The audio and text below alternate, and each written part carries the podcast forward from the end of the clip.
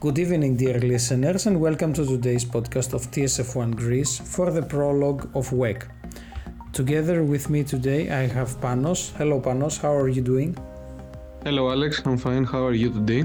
I'm fine, thank you. So, today we thought we would make a quick catch up podcast uh, for the prologue part that took place in Sebring over the, the weekend and to see where things are at before we start the season the next uh, weekend. So, starting with uh, Ferrari number 51. The team says the chassis is okay. AF Corse Ferrari has confirmed that the number 51 499P chassis will be okay to race this week in Florida. The team had to investigate the integrity of the chassis after uh, their driver James Calado went off in turn 1 during the morning session on the on Saturday, resulting in damage in the front right corner of the car and costing the team unfortunately almost the entire day of running. So the 2023 field assemblies, uh, we have we've had only the th- only, only 33 of the 37 cars on Sebring entry list, um, and they they were missing the four of them were missing from the group shot of the FIA WEC runners. Uh, missing from the shot were the 51 AF Corse Ferrari 499P, as Alex said, for uh, for the team to repair the damage uh, they had. The 21 AF Corse Ferrari 488 for the same reason. The, the 54 Spirit of Race 488 for the same reason. Um, because they had uh, damage throughout the day. So there was a third seat left in uh, Northwest AMR, and it seems like uh, Jefferies is the driver that took it. Northwest AMR used this weekend prologue test to evaluate two drivers they had taken into consideration for the third seat of the, nine, of the number 98 Vantage AMR. Axcil Jefferies and Thomas Merrill were the drivers that each uh, that were chosen for the testing during the prologue, and each one of the two drivers spent a day behind the wheel of the AMR of the Vantage AMR. So Jefferies completed 60 laps and Merrill only did 32.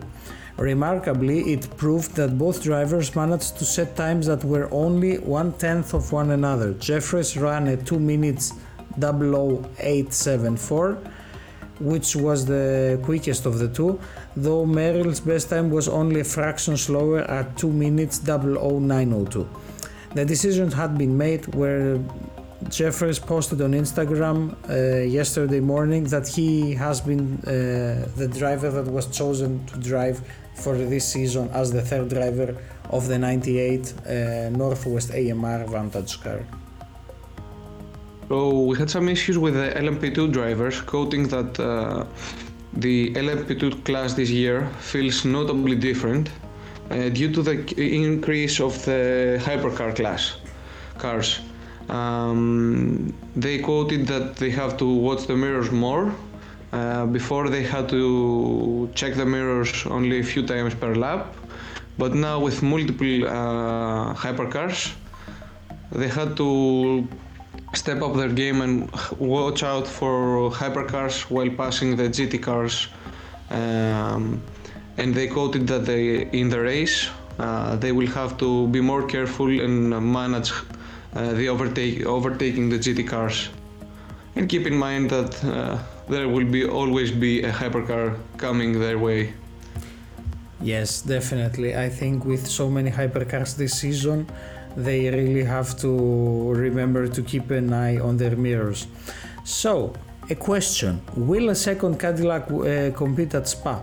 Cadillac Racing has been said to launch a European test program alongside its IMSA commitments in the near future, leading to questions over, over whether they will make an additional entry for a second car for this year's FIA WEC's traditional Le Mans rehearsal at Spa. We shall wait and see. And finally, Panos will uh, give us another info on uh, testing on a part of testing that Cadillac was doing uh, during the weekend. Mm-hmm. Uh, it's Florida, it's hot, so Cadillac thought that uh, in order to have their drivers comfortable and uh, not soaking wet uh, in their own uh, juices. uh, Cadillac thought to run with a chrome roof during a portion of uh, Sunday's Saturday's uh, track action um, to see if there will be any difference uh, if, will if it would make any difference in the cockpit temperature uh, because of uh, the hot uh, weather of uh, Florida. We will know how effective uh, it will be uh, on Wednesday when the cars will hit the track once again for the first practice session. So basically, the whole change was uh, just for uh, this time for cooling purposes, but not for the car. For the but driver, yes. Mhm, Okay, Exactly. Good to know. So I think this was pretty much more or less uh, everything we kept as a highlight from the prologue. I know that uh, everyone is excited for this week's race starting at Sebring with the 1000 miles of Sebring. So stay tuned. It will be an interesting weekend. We will have to keep our eyes peeled both on uh, WEC and on Formula One with Saudi Arabia, with the Saudi Arabia Grand Prix. So give us a few days next week, and we will be coming back with full videos, both for the 1000 miles of Sebring as well as for the Formula One Grand Prix of Saudi Arabia. From me and Panos, thank you very much for being amongst us today, and we look forward to seeing you in the next podcast starting the season. Have a great day.